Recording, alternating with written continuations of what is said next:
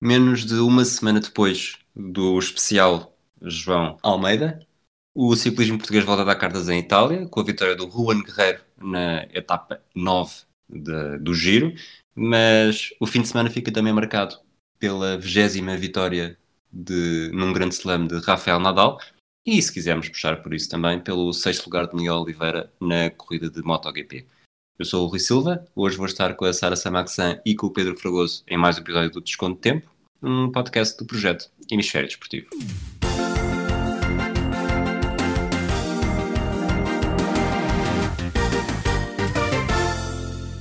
Olá, Sara. Olá. Olá, Fragoso. Olá, aos dois. Fragoso, começo por ti, não só porque estás mais distante, mas também porque eu acho que não há problema nenhum em dizer isto, fizeste anos esta semana, portanto tens o privilégio. E diz-me uma coisa, tu tens, pronto, tens outro, outro estatuto para estabelecer classificações e rankings. Qual é que é o momento desportivo deste fim de semana? Uh, o 20 Grande Slam do Rafael Nadal, 13 em Roland Garros, ou uh, as cores portuguesas nas estradas de Itália? Bom, do ponto de vista, do nosso ponto de vista, eu, é difícil, do meu ponto de vista, muito pessoal, eu claro que gostei muito mais da, da etapa do, do giro da, da, da semana toda de, de malha rosa de, de João Almeida. Agora, hum, claro que é complicado dizer que um, que um tipo chamado Rafael Nadal, que ganha o 13 Roland Garros na 13 final que disputa no jogo número 100 na Catedral do Ténis em França. Um, vitória número 100. Vitória número 100. Vitória, exato, vitória número 100. Jogo um, 102. Que é, jogo 102, que é, é, é esmagador. Quer dizer, uma pessoa não pode dizer, ah pá, não, não. Ruben Guerreiro e o João Almeida é que são os maiores. Eu apetece dizer, mas só se mas não, ainda não estou, ainda, ainda é um bocadinho cedo para estar sob efeito de outras, de outras um, substâncias. Sara, o que é que achas? Uh, eu pensava que era para fazermos aqui um ranking com o Pogachar, portanto. Mas o Pogachar é maior, é preciso dizer que o Pogachar é maior, mas. Portanto, o Nadal está abaixo da vitória do Pogachar, está bem, pronto. Não, nós, não, na... não está. nós no episódio anterior brincámos aqui um bocadinho sobre se este podcast se chamasse Desconto dele Tempo ou Desconto de Tempo, não fazíamos mais nada do que fazer especiais cada vez que um português vencia uma etapa ou, ou vestia a camisola de liderança de uma corrida qualquer. E a verdade é que estamos aqui no dia em que o Nadal, portanto, os nossos, os nossos compatriotas espanhóis, compatriotas ibéricos, estão a, a uhum. festejar provavelmente um dos feitos desportivos, não só do século XXI, mas de toda a história do desporto, mais, mais impressionante. Mas nós vamos começar com o giro, porque somos portugueses. E, e mais giros. E porque o giro começou, acabou primeiro, a etapa do giro Pois isto começou por ser um, cronologicamente. Começou por ser um especial, eh, começou por ser um especial uh, giro, mas depois percebemos que não fazia sentido de estar a fazer só giro quando havia ainda uma final de Roland Garros a disputar. Uh, esta vitória do Ruben Guerreiro, Sara, hum. tu este, esta geração de ciclistas não é o, já não é o Tiago Machado, o Sérgio Paulinho, o Rui Costa, nós falámos um bocadinho disso no episódio passado e hoje também conversámos um pouco sobre isso. Ruben Guerreiro, diz-te alguma coisa? Até sábado da semana passada não me dizia absolutamente nada. Ele hoje entrou na fuga bastante cedo. Sim, quando começamos a dar por ela, já, já ele estava na fuga, né? E... Um, e tu disseste logo que, que ele ia ganhar. Que ele ia ganhar, portanto. A minha, a minha confiança irracional nos portugueses. Incrível. Incrível. Tragoso, tu viste como é que acompanhaste a etapa? Estava a ver a Fórmula 1, aliás, porque também há um, um último chicano para, para gravar. Um, e estava sempre com um, um outro ecrã mais pequeno a acompanhar mais ou menos as incidências do giro. Um, percebi, obviamente, já não é a primeira vez que Rubem Guerreiro aparece em destaque, até no desconto de tempo, já falamos dele na, uh, em setembro do ano passado, quando ficou em segundo lugar numa etapa da volta à Espanha. Um, é um ciclista, já há um 26 anos, um bocadinho mais velho que, que, o, que o João Almeida. Uh, apesar de, de, estar numa equipa uh, que tem um nome bastante engraçado, Education First, obviamente, que é, um, é uma equipa que toda a gente, toda a gente torce, não é? Uh, porque toda a gente bem, vá, pronto, toda a gente bem torce para alguma equipa que, que, se chama Education First, apesar de ter um equipamento horroroso. Uh, mas o, o, o, o Ruben Guerreiro, quando estava na, na fuga e tendo em conta o, a percurso da etapa, os companheiros de fuga, eu não fui tão otimista como, como o Rui, mas acreditei que pudesse fazer algo, algo bom, que era ficar nos primeiros da etapa. E tu, Sara, tu, uma, umas características que te foste percebendo dele durante a etapa, sobretudo nos quilómetros finais, é utilizando uma bela terminologia do futebol, ele estava sempre à mama, não é? Houve uma altura que deixou de puxar e começou a. Sim, eu comentei isso contigo, acho que nos últimos 17 quilómetros, que foi. Uh, foi quando nós depois, começámos a olhar com a 100% depois, depois do de Grande acabar, Prémio Exatamente, depois de acabar a Fórmula 1, em que quando mostravam etapas da frente, uh, um, eh, quando mostravam imagens do grupo da frente, que primeiro tinha 7 e depois tinha 5 ciclistas, o Ruben Guerreiro nunca estava à frente. Nunca. Eu acho que eu vi na frente uma antes da vitória, uma vez durante 500 metros à frente do Castro Viejo, já faltava para aí um quilómetro e meio para acabar a etapa. Portanto, aquilo foi ótimo, deixa os outros puxar e fazer o trabalho e depois no fim chegar e ganhar. Pá, perfeito. Não sei se os outros ficaram muito felizes com o assunto, mas pois. pronto, para ele resultou. Portanto, ele não fez, não fez jus ao nome, não é, Fragoso? Nada, nada. E é daqueles que se nós, que se fosse espanhol e se tivéssemos, tivesse sido ao contrário, nós aqui estaríamos a insultá-lo uh, do, do, pior, ou nem que fosse espanhol ou de outra nacionalidade, mesmo num, que se não houvesse portugueses envolvidos, uh, até estaríamos se calhar a torcer para que esse ciclista no final não, não, não conseguisse vencer. Mas a verdade é que são as estratégias possíveis neste tipo de etapas. Um, tendo em conta também depois as características de, de Castro Vierro, com, que foi o último companheiro nos últimos quilómetros da, da etapa, uh, estava tudo uh, a pender para o lado de Rubem Guerreiro. Castro Vierro sabia disso, Uh, sabia que não ia ter pernas uh, explosão para aqueles últimos metros de pendência elevada e, um, e Rubem Guerreiro soube, soube fazer a, a mama uh, possível e a mama mais inteligente. Ele, um, portanto, nós portugueses estamos pouco habituados a isto. Vimos um, um português ganhar a etapa e mesmo assim o sofrimento não acabou logo ali, porque depois não. também tínhamos o, o João Almeida camisola rosa desde segunda-feira, tem estado a resistir de forma, de forma irrepreensível, até chegou a, chegou a aumentar a vantagem nos dias seguintes. Hoje perdeu, neste momento já só tem depois já só 30 segundos sobre o, sobre o Vilko Kelderman, mas, mas ainda assim as expectativas são boas. São boas, são boas, porque, porque ao contrário, por exemplo, do que aconteceu no Tour, hum, não parece ou parece haver demasiadas etapas planas, demasiadas etapas uh, em que um, não haja grande montanha. Isto nas duas primeiras semanas, obviamente, porque a terceira semana, sim, no giro, teremos uma alta montanha e as expectativas serão outras.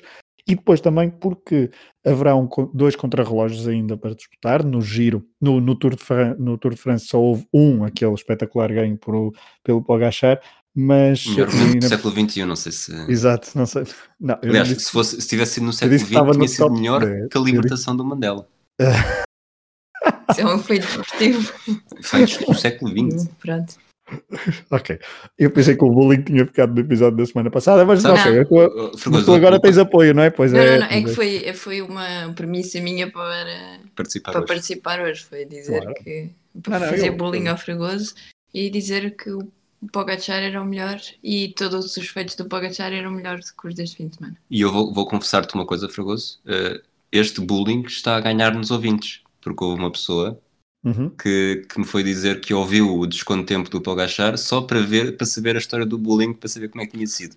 Portanto, tu tens que dar, tens que dar o corpo ao manifesto. Tens que dar o corpo ao manifesto pela equipa. A equipa está primeiro, portanto, isto vai continuar até. Eu comi, eu comi vários pastéis de nata nos últimos, nos últimos dias, por isso estou à vontade para, okay. para este bullying. Portanto, um, não, não, uh, só, só, para, só para retomar o, o raciocínio. Os contrarrelógios. Os contrarrelógios vão favorecer um, João Almeida. O perfil das etapas desta primeira semana e o facto também de João Almeida ter uma equipa uh, que trabalha e uma equipa de qualidade que o permite um, conservar e em qualquer caso, em qualquer contratempo ou qualquer fuga mais desagradável para as aspirações do português, a equipa trabalha e consegue anular tempos e portanto a primeira semana foi relativamente tranquila, estávamos todos com os olhos nesta etapa de domingo porque podia ser obviamente pelo perfil da etapa uma etapa onde o João Almeida poderia perder num dia muito mau, mas ele não está a ter dias uh, nada maus e a esperança e as expectativas é que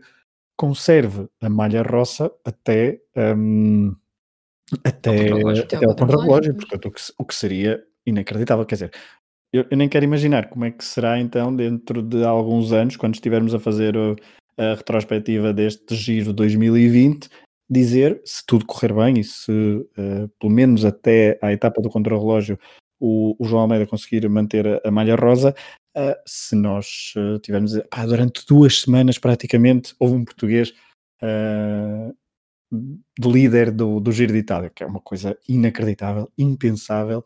Um, há, um, há, uns, há uns episódios atrás tu, Rui, perguntava-nos que foi por causa do, do, Miguel Oliveira e tu falavas de ai, tal, que efeitos para o desporto português seriam, uh, consideravam uh, uh, os próximos de ser assim muito surpreendentes. É e nós falamos do surf, obviamente que não o ciclismo, o facto de termos o Rui Costa há muito pouco tempo ser campeão do mundo, anula um bocadinho esta, esta dimensão e se calhar já não, não é relativizar, mas a, a, dimensão do feito já não é tão uh, heroica e tão uh, surpreendente como se tivesse sido antes de Rui Costa, mas mesmo assim, se forem duas semanas de líder de volta à Itália, bom, eu acho que é digno de ser um dos uh, top 5 do desporto português do século XXI. eu acho que, dando já aqui o meu palpite, eu não sei se ele vai chegar como, como líder ao contra-relógio. Uh, pode haver uma fuga, alguém que consiga ganhar mais tempo do que mesmo.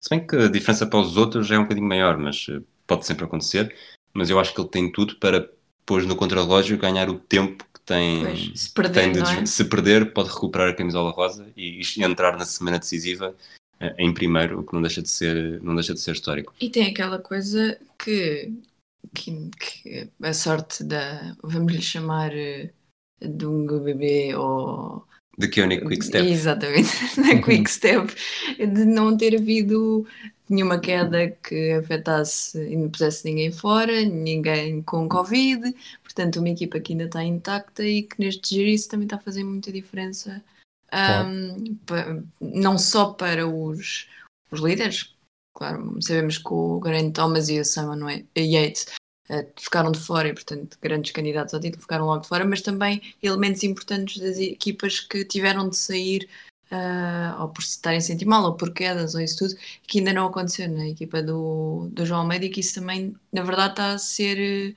a fazer muita diferença, porque no início toda a gente dava a Ineos como a grande equipa e depois começámos a ver que se calhar não está assim tão bem.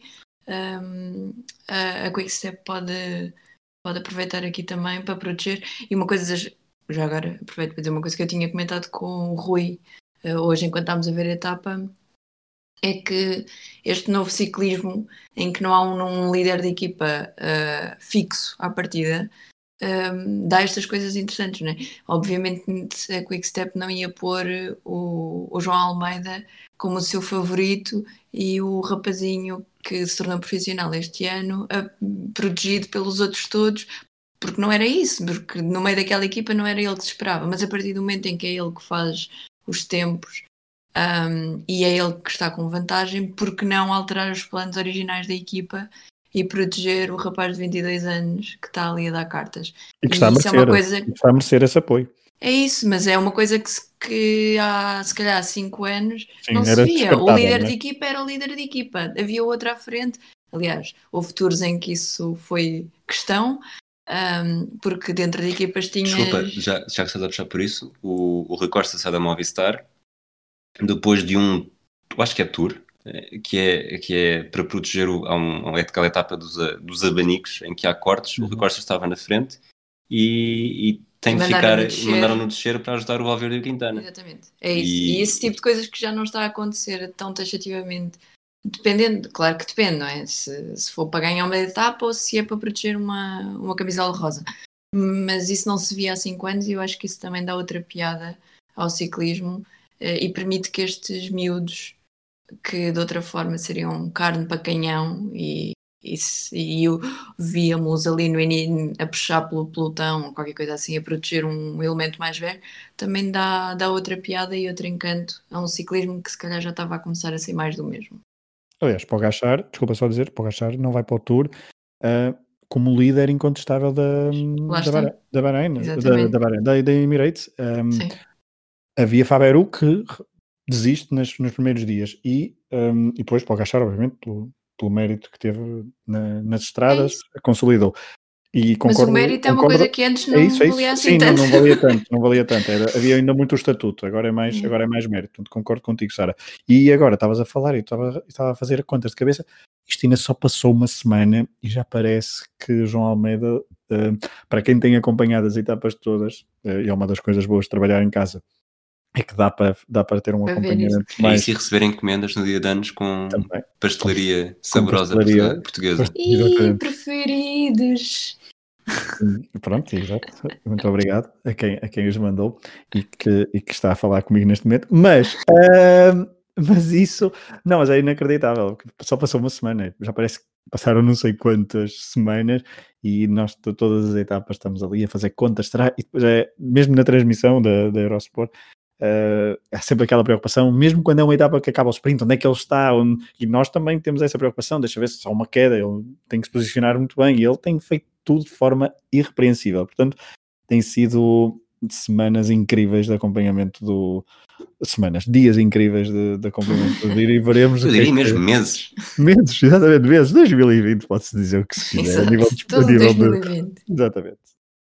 Fragoso, uma última pergunta para ti antes de fecharmos este, este giro. A Sara falou dos colegas de equipa e aproveitando isso, eu pergunto: neste momento, uh, hoje, 11 de outubro, uh, houve um português a ganhar a etapa, temos um português na camisola rosa, na, na camisola da juventude é o João Almeida também, uh, pontos da montanha, Ruben Guerreiro. Não há mais nada para fazer para, para português? Não, eu, eu, eu trabalho com, numa empresa italiana uh, com sede em Portugal, amanhã tenho o dia ganho, portanto estou à vontade, amanhã, amanhã vai ser um fartote. Se bem que eu não sei se eles gostam muito de ciclismo, mas, mas, mas vou descobrir. Vou descobrir, vou descobrir. Vamos passar de, de, então para Paris. Vamos onde... passar do teu trocadilho mal entendido para Paris. Não, tá, a gente percebeu aqui o Fausto, mais nada. Okay. O, o, já falámos, o Rafael Nadal, 20 grande slam, igualou Roger Federer, 13 eh, Roland Garros. Não sei se viste, um, Fragoso, que a Iga Swiatek ganhou a prova, a prova feminina, uh, fez um tweet a dizer uh, que bom é poder partilhar este momento contigo, Rafael, Rafael Nadal. Não sei se posso dizer isto, mas é incrível, uma coisa assim. Um tweet, a ideia geral era essa. E eu fui, fui ver exatamente qual era a data de nascimento dela. Ela tinha 4 anos, acabados de fazer, quando Nadal ganhou o primeiro Grande Slam. É essa a maior, eh, o primeiro Grande Slam em Roland Garros. É essa a maior prova da, do talento, do talento histórico do Rafael Nadal. As gerações passam e estamos a falar de uma, de uma polaca muito jovem que, que não conhece Roland Garros, que não seja uh, com o Nadal a, a dominar tudo e mais alguma coisa. Sim, eu daqui a pouco nem eu conheço. Uh, quer dizer, eu não me lembro, não me lembro bem do, do Guga e, de outros, e dos espanhóis a vencer lá de forma uh, às vezes consecutiva, uh, mas esporádica sempre que, a nível individual. E depois veio o Rafael Nadal, e já, nós, já, é, já, não há grandes, já não há grandes palavras, sinceramente, porque quando foi o número 10, um, até porque a carreira de Rafael Nadal nos últimos anos às vezes tem tido anos mais ou sabáticos ou com muitas lesões e uma pessoa pensa sempre que quer é este com... o ano. Exato, quer com ele, quer com Federer, e está a saber que Federer está a entrar, tal como o Rui já falou aqui há uns episódios, um, está claramente numa, numa fase descendente, mas uh, Djokovic ou Nadal parecem não dar, não, não dar descanso às gerações mais, mais jovens para aparecer em terra batida e uh, quer dizer não há, não há grandes palavras. Ele, ele não perdeu um set, não é? Não, neste, neste torneio, portanto, é de um, é a Iga forma... Swiatek também não. Iga, exato, eu, eu também, tenho, também tinha aqui a Iga. E a Iga Swiatek, nem um set, eu não sei se isso aconteceu com o Nadal. Uh, eu não vi a final hoje do, do Nadal Djokovic, mas uh, vi a final de ontem da, da Swiatek e até acompanhei mais os, os jogos uh, do quadro feminino este ano do que do quadro masculino, mas já falaremos sobre isso. E uh, a até que não, não, não, nenhuma adversária dispôs de um set point, uh, portanto, uh, o que é. Uh, sim, também é mais incrível. Exato. não sei se aconteceu mesmo com, com Nadal, acredito que, que, que Schwartzman, que, Schwartz tem tido pelo menos um set point, lembro-me mais ou menos disso, um, e portanto, uh, mas já não há palavras para, para Nadal, não, não sei, não, eu, quando foi o décimo eu achei, ok, isto está, é uma lenda, mas mais tarde ou mais cedo vai ceder, mas ele não cede e para o ano vai voltar e, e já não falta assim tanto para, para Roland Garros 2021, assim esperemos que seja tudo... depois da manhã, uh, não é? é? Quase depois da manhã, mas é, maio está aí, está aí a dobrar da esquina e portanto, quer dizer, não falta assim tanto e se ele continuar a jogar desta forma, quer dizer, não há... É uma lenda. Eu, eu achei bastante curioso, uh, porque vocês, lá está, vocês vão ver o final do jogo, Portanto, eu vi mais ou menos. O final mesmo, não, o, final. o momento do festejo do Nadal foi diferente do que costuma ser. Ele costuma deitar-se para trás e desta uhum. vez eh, não, não foi ao chão. Mas, Sara, achas que o Nadal já está careca de saber que cada vez que chega a Paris ganha? Ele está bastante careca. Não sei se é de saber que quando chega a Paris ganha, porque acho que nos últimos Este ano também não acompanhei muito uh, o, o torneio, nem o masculino nem o feminino. Um, achei que, que, que ele estava mais seguro do que em anos anteriores. O ano passado e há dois anos tenho ideia dele ter assim umas viagens mais atribuladas um, e, e de não se sentir tão em forma. Não sei se isso tem a ver com a calvície ou não, mas, mas este ano, lá está, se calhar porque não havia Federer ou estamos Havia menos desgaste também, não é? Mas por outro lado, ele, ele chegou, ele assim, ele teve muito, muito tempo sem jogar um, e quando chegou, chegou péssimo. Quando ele começou os primeiros torneios que ele fez, uh, perdeu, ele perdeu, perdeu com o Schwartzman, por exemplo. É, sim, e, estava a jogar mal. Um, portanto, e, tava... desculpa interromper, Sara, e houve, houve, muitas dúvidas acerca da, uh, do jogo de Rafael Nadal, porque falou-se muito, o, o torneio foi jogado em condições atmosféricas diferentes, muito diferentes. vento, umidade, temperaturas baixas, e dizia-se que isso não favorecia em nada o, o estilo de jogo de Rafael Nadal, e Rafael Nadal fez... Uh, fez o, o, orelhas mocas a isso e portanto disse ok, tudo bem, não, não há cá, não, não quero que haja qualquer tipo de desculpa para nada. Eu vou chegar aqui, vou arrasar, vou vencer e não vou dar hipótese a ninguém, tal como pelos vistos fez hoje um, Novak Djokovic, que ainda não tinha perdido um único encontro a não ser aquele de US Open com carrinho busta quando atirou com a. Ou seja, perdeu na secretaria. Mas com razão. Um, mas foi claro. isso. O Nadal foi. Eu, eu vi um bocadinho do pré-Roland Garros e estava com um bocadinho. Eu, Nadalista, me confesso, estava um, com um bocadinho medo que aqui ia ser este ano. E depois foi. Ok, então Nadal, bom. não, não há assim razão para estar tão preocupado. E depois aquilo que se viu hoje foi o Nadal a ser o Nadal e o Djokovic completamente apagadíssimo. Foi assim uma coisa. Eu sei que tu não viste, não viste contenção, não viste a final, mas o Djokovic, eh, ele no primeiro set acho que não apareceu, eh, que ainda Quase estávamos no né? ciclismo. Né? No, no segundo set parecia uma sombra dele mesmo que apareceu assim em dois pontos no final do set. Um, foi uma coisa muito estranha, que é muito pouco habitual em Djokovic, que é, lá está. Uh, quando havia, quando o Federer, o Nadal e o Djokovic estavam os três em, plen, em plena forma, já se sabia que era o Federer ganha o Djokovic, o Djokovic ganha o Nadal e o Nadal ganha o Federer. É assim. Portanto, uh, já se sabe que é sempre para o Nadal é sempre difícil defrontar o Djokovic e hoje, não, não houve nada, não houve não, nem sequer. Não, não, foi, e foi, uma, foi muito mais. Eh, o resultado da final foi muito mais um apaganço do Djokovic uh, do que um, um brilharete do Nadal. Eu também não, lá está, não vi, o Djoko, não vi muitos jogos, vi um ou dois jogos de Djokovic até chegar aqui, não foi brilhante, mas quer dizer, também ninguém precisava de ser brilhante este ano para ultrapassar os adversários, na maioria das vezes. Mas não foi este terror que se viu hoje um, contra o Nadal. Pergunto, se queres fazer um, já que tu foste quem acompanhou mais e melhor uh, Roland Garros esta época, queres fazer um pequeno balanço das principais coisas que se passaram, tanto no, no, na prova masculina como na feminina? Sim, só porque estávamos a falar de Djokovic, vou só rematar com duas ou três notas sobre o torneio masculino. Um, estávamos a falar Estás de rematar ou fazer o smash? Vou, não, eu prefiro o, o, um vôlei. Um vôlei uh, à morte. Valéia Martins, exatamente. Era a minha, era a minha que pancada. É para matar o, matar o assunto. Era a minha pancada favorita quando jogava ténis. O smash nunca foi, eh, nunca foi muito forte. Até porque já estás a ficar velho, smash não é para ti, né? Com as coisas paradas. Piadola.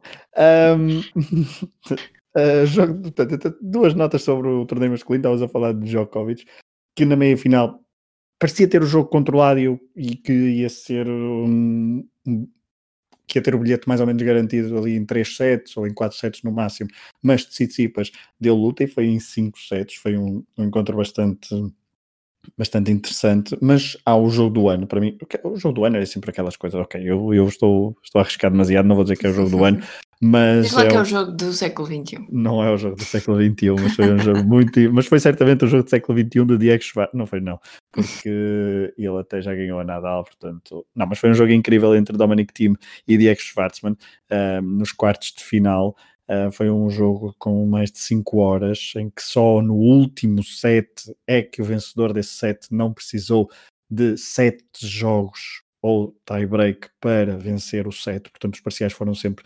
7-6, 5-7, 6-7, 7-6 e no último sim 6-2 para Diego Schwartzman, um, o pequeno argentino, uh, que tinha vencido então em Roma o, o, Rafael Nadal e depois perdido na final para Djokovic. Mas foi um jogo entre Dominic Thiem e Diego Schwartzman muito forte, nem sempre excelentemente bem jogado, mas intenso, um, psicologicamente também muito, muito interessante. Mas Dominic Thiem, que tinha vencido, recordo-se, o US Open em um, umas semanas antes, uh, tinha vindo de um encontro da quarta ronda também em 5 sets, portanto acusou ali algum desgaste. Um, e foi notório isso, e Diego Schwartzman aproveitou Diz, diz. Te posso interromper só. E ainda por cima, um, ao contrário de hoje, em que o, o pavilhão, o quarto estava fechado e isso tudo, uhum. ele foi naquelas alturas em que a bola estava super pesada, estava um ar super úmido e isso fisicamente também custa muito claro. mais para o jogador. Bater uma bola que de repente pesa o dobro e o jogo torna-se muito mais lento e tudo, é fisicamente muito mais desgastante. Fazer 10 sets nessas condições é completamente diferente daquilo que, daquilo que se está habituado e, e daquilo que eles tinham encontrado em Roma, por exemplo. Sim, então, acho que isso também teve, deve ter tido muita influência no desgaste físico dele.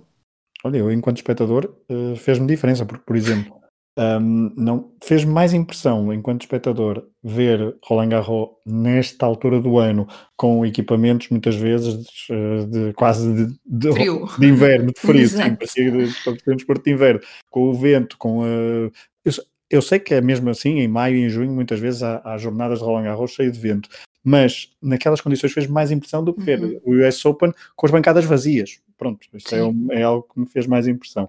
Um, e, uh, mas voltando então ao torneio masculino, esse foi um, um foi um jogaço. Um, já falei de, de Tsitsipas Djokovic e depois também há que falar de, de um jogador que Nadal derrotou. A verdade é que Nadal um, teve um percurso até aos quartos de final relativamente tranquilo, mas depois ali nos quartos, no, no, na quarta ronda defrontou uma promessa italiana e, e vamos falar também de, de Itália no, uh, no quadro feminino, uh, Sinner, italiano, 19 anos, uh, que tinha vencido na terceira ronda uh, Sasha Zverev. Foi nos quartos de final, certo? Não foi na quarta ronda. Uh, na quarta ronda, exatamente, desculpa, nos, na, quartos, nos quartos de final, exatamente, exatamente. Eu é que estava aqui a pôr, uhum. estava aqui a pôr uma, estava a avançar uma a mais. Foi nos quartos de final, portanto foram três, foi 3-0, mas por vezes Nadal teve que suar bastante para derrotar eh, em alguns pontos o jovem italiano que tem um estilo muito, muito próximo de, de Djokovic, ou seja, se calhar até foi um bom teste para, para esta final, nas condições que estávamos a falar, uh, mas então fica essa nota para uh, Sina, uma promessa do ténis italiano. E por falar em ténis italiano, nota para, uh, faço já ponto para a parte feminina, onde uma das surpresas foi Trevisan, um, Florentina, uh, 159 do ranking, 26 anos já, ou seja, ela já tinha estado, um, andou, tem vários altos e baixos na carreira e agora está claramente num ponto alto e uh, perdeu apenas nos quartos de final contra Sviatek. Um, ela tinha vindo do qualifying. Curiosamente, Sviatek eliminou depois nas meias finais uma outra uh, tenista, também uh, número é número 131, acho do ranking, exatamente, 131 do ranking, Argentina, Podorovska, nome bastante uh, polaco até. Um, e, é de descendência ucraniana, desculpa. Uh, ok, descendência ucraniana então, mas, mas, mas podia ser polaco, Podorovska. Podia, podia, podia. podia, podia. Mas fica então uh, feita. Eu, aliás, eu só sei porque estava a ver. Okay, fui à procura okay. enquanto estavas a falar.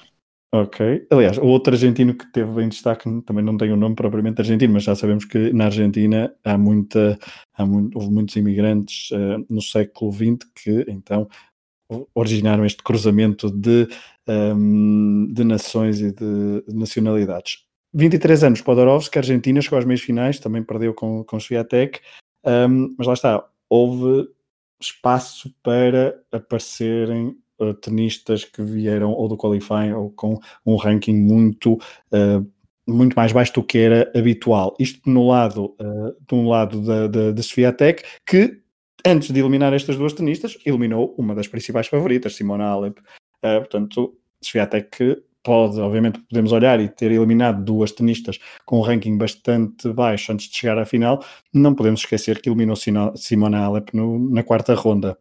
E nessa, não te pareceu que esse lado do quadro estava a ser o, o tiro à cabeça de série? Cada vez que eu, acho que dos primeiros jogos que vi, até foi o, a Alep com a Sviatek, fiquei muito impressionada com a Sviatek, ainda não tinha visto jogar, e depois a seguir só vejo a cabeças de série a cair umas atrás das outras, contra qualifiers ou, uhum. ou, ou, pessoas que, ou que não eram cabeças de série, portanto parecia mesmo o, o tiro à cabeça de série. Mas isso também é um bocadinho característica do ténis feminino, já vou dar é um isso, quando não há para... Serena Williams, é isso, não é? é nem, nem, nem a, também não havia um, também não havia Naomi Osaka, portanto não havia Serena Sim. Williams e uh, houve, houve, eu só vou dar um dado, mas antes só dizer que um dos jogos mais equilibrados do outro lado do quadro, Sofia Kenin uh, contra Petra Kvitova, foi equilibrado apesar de ser 2-0, mas foi uma boa meia final. Um, Kvitova não era, não podia dizer que seja favorita, mas era, ou seja, foi um embate entre duas tenistas de, de ranking bastante elevado, ao contrário do, da outra meia final. A Sofia Kenin, que tinha vencido um, o Australian Open em 2020, eu, eu, já ia dizer em 2000 e tal, porque parece há muito tempo, mas foi já este ano que a Sofia Kenin venceu então o, o Australian Open, mas uh, Sviatek então depois venceu aos 19 anos uh, o seu primeiro torneio WTA, Uh, ou seja, fez uma fez, um, fez, uh, fez algo à lá Ostapenko em 2017. Um, Sviatek era 50, número 54 do ranking, não perdeu, como dissemos há pouco, um único set, não enfrentou set points, uh, cedeu apenas 28 jogos ao longo do torneio e é a nona tenista a estrear-se a vencer em majors, ou seja, em torneios de grande slam, nos últimos três anos no quadro feminino. E isto, lá está, era para ir ter em conta ao tal uh, tiro, tiro ao, tiro ao cabeça, ou à cabeça de série no caso. Sviatek já tinha vencido um torneio de grande slam na vertente júnior, foi o Wimbledon 2018, Nesta edição de pares de Roland Garros chegou às meias finais, tornou-se a primeira tenista polaca, quer masculina, quer feminino, um, masculino ou feminina, a vencer uh, um torneio do Grande Slam. E desde 2007 um, que ninguém ganhava sem ceder um set em Roland Garros no torneio feminino. Em 2007 foi uh, uma tenista que eu gostava bastante, por acaso, Justine Henin, um, adorava aquela esquerda Aquela que voltou a ser Justina Enan, depois de ter sido a Arden, também era uma das minhas tenistas preferidas. Ah, bem, mas era se calhar na altura era só Justina Enan, não é? Era, já, já, já, volta, já tinha voltado a ser só Justina Enan, sim. Exatamente, exatamente. Um, Justina não. Eu não. E só mais uma noite, uma, uma nota. Uh, Iga Swiatek é a mais nova tenista a vencer em Roland Garros desde 1992, quando Mónica Seles venceu a final feminina do torneio de Paris. Sara, alguma nota a acrescentar a uh, este grande slam francês? Não? Então vamos para, para o outro lado de França? MotoGP? É, o outro lado de França, não sei, o meu mapa francês. Hum. Não grande... duvido que levances do outro lado, tendo em conta que Paris é Outro sítio em França. Ah, grande, prémio, grande prémio de MotoGP, Miguel Oliveira foi sexto classificado. E foi um francês que, que o tramou no final, mas sim.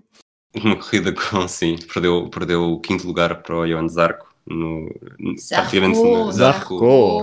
Oh, mon Dieu. É, ele estava, ele estava bastante, bastante mais lento do que a concorrência na, nas retas. Não sei se entretanto se falou disso, mas, mas era uma coisa que se percebia que ele nas, nas curvas conseguia aproximar-se bastante do. Portanto, ele esteve a lutar pelo pódio até bastante perto do fim.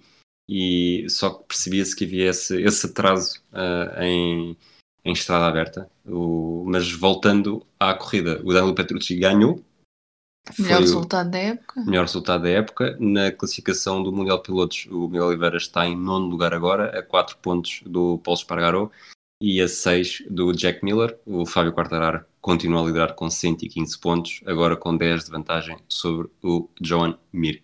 Uh, não sei se algum tem alguma nota a fazer sobre a corrida ou O- outro outro- facto outro desportivo. Outro ve- não, desculpa, é outro vencedor diferente este ano. Ou seja, eh, isto está a ser uma, um festival de vencedores diferentes este ano. Agora foi Danilo É. Petrucci, não é? Só o Quartararo que conseguiu repetir, venceu as primeiras duas e a partir daí foi sempre, foi sempre um. Venceu as primeiras duas e a Catalunha. E a Catalunha, E sim. a Catalunha venceu a anterior, exatamente. Exatamente.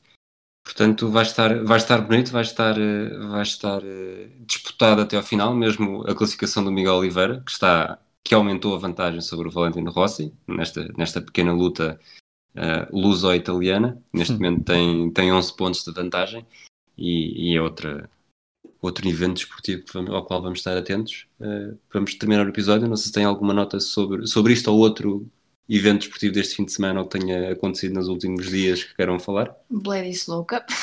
Não, estou a brincar. Por acaso, vi. por acaso Nova Zelândia e Austrália, Sim. não é? Não, sim, exato. Nova Zelândia e Austrália, o estádio a abarrotar. Não estava a abarrotar. Estava vi umas composto. imagens. Aonde? Sim, sim, sim. Onde é que foi o jogo? Foi na Nova Zelândia, ah, não sei exatamente em que cidade, mas não temos que nos lembrar que a Nova Zelândia é uma ilha fechada que não entra, não deixa entrar lá ninguém há montes de tempo. Exato. E, Isto portanto, esta está com os semana- casos- Esta semana voltou a festejar. eh, Não o tem casos fim de Covid. O fim de cadeias de transmissão. Não sei se foi o fim de casos de Covid, mas Não, não é que eles nunca têm de fins de transmissão. casos de Covid porque têm sempre pessoas ah, neozelandesas a voltar, mas têm sempre, não têm cadeias de transmissão ativas, exatamente. Portanto, o Rui já foi ver, o jogo foi em Wellington, um jogo com público, portanto, é verdade, dá, dá outra ah, Há sítios do emoção. mundo em que Há, há, há sítios no mundo em que isto é sítios possível, privilegiados. mas lá está, sítios privilegiados, que é uma ilha no meio do Bom, nada. não ba- não- bom, não, não vamos bater na madeira porque daqui a 15 dias esperemos nós estar com Pronto, mas é. privilegiados em Portugal. Mas sim. Sim, mas, mas é. a Nova Zelândia aqui tem esta vantagem de ser uma ilha no fim do mundo que fechou as portas imediatamente assim que começou a ver isto e que, portanto, consegue ter este, manter estes eventos desportivos. Um, na próxima semana vai receber, em- hoje foi em Auckland, Wellington, na próxima semana em Auckland, a segunda, o segundo jogo da Bledisloe Cup. Este primeiro ficou 16 igual.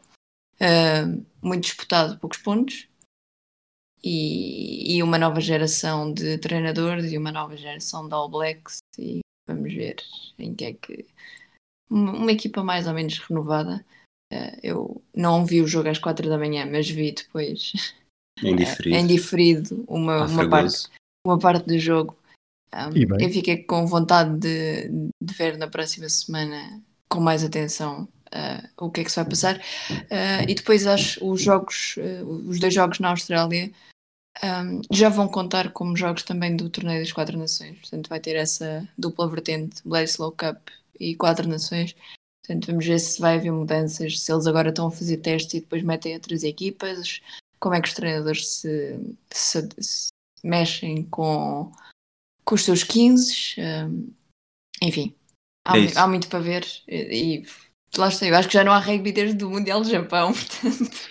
Houve seis nações. Ou seja, sei que está interrompido e que vai recomeçar precisamente no fim de semana da, do Grande Prémio de Portimão, Fórmula 1, no dia 24, acho eu. Ah, e portanto, é isso. Já não temos rugby há muito tempo. Há aqui muita coisa para, voltar a ver como é, que, como é que se passa e ver como é que o Covid afeta e afetou este, este desporto em termos de seleções, porque entretanto em, em equipa já tem estado a haver jogos.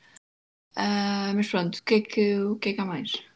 Hum, Que eu saiba, nada. Pelo menos que eu, tenho, que eu tenha visto. Fragoso, alguma coisa a acrescentar a este episódio que, que Não, acaba por ser um bocadinho maior do que aquilo que estávamos à espera, mas eh, desporto é assim. Desporto é assim, não. Eu só queria dar uma nota que é, de facto, estamos a ter uma confluência de, de eventos desportivos bastante É interessantes. um às vezes, problema. que às vezes Isto é podemos. um é- problema. que- ai, aconteceu isto. Ei, como é que eu não sabia? Ei, a sério. Bom, a NBA está no fim, a Fórmula 1 continua assim. Bom, são vários os. eh, são vários os desportos e, portanto, é difícil aguentar, é difícil.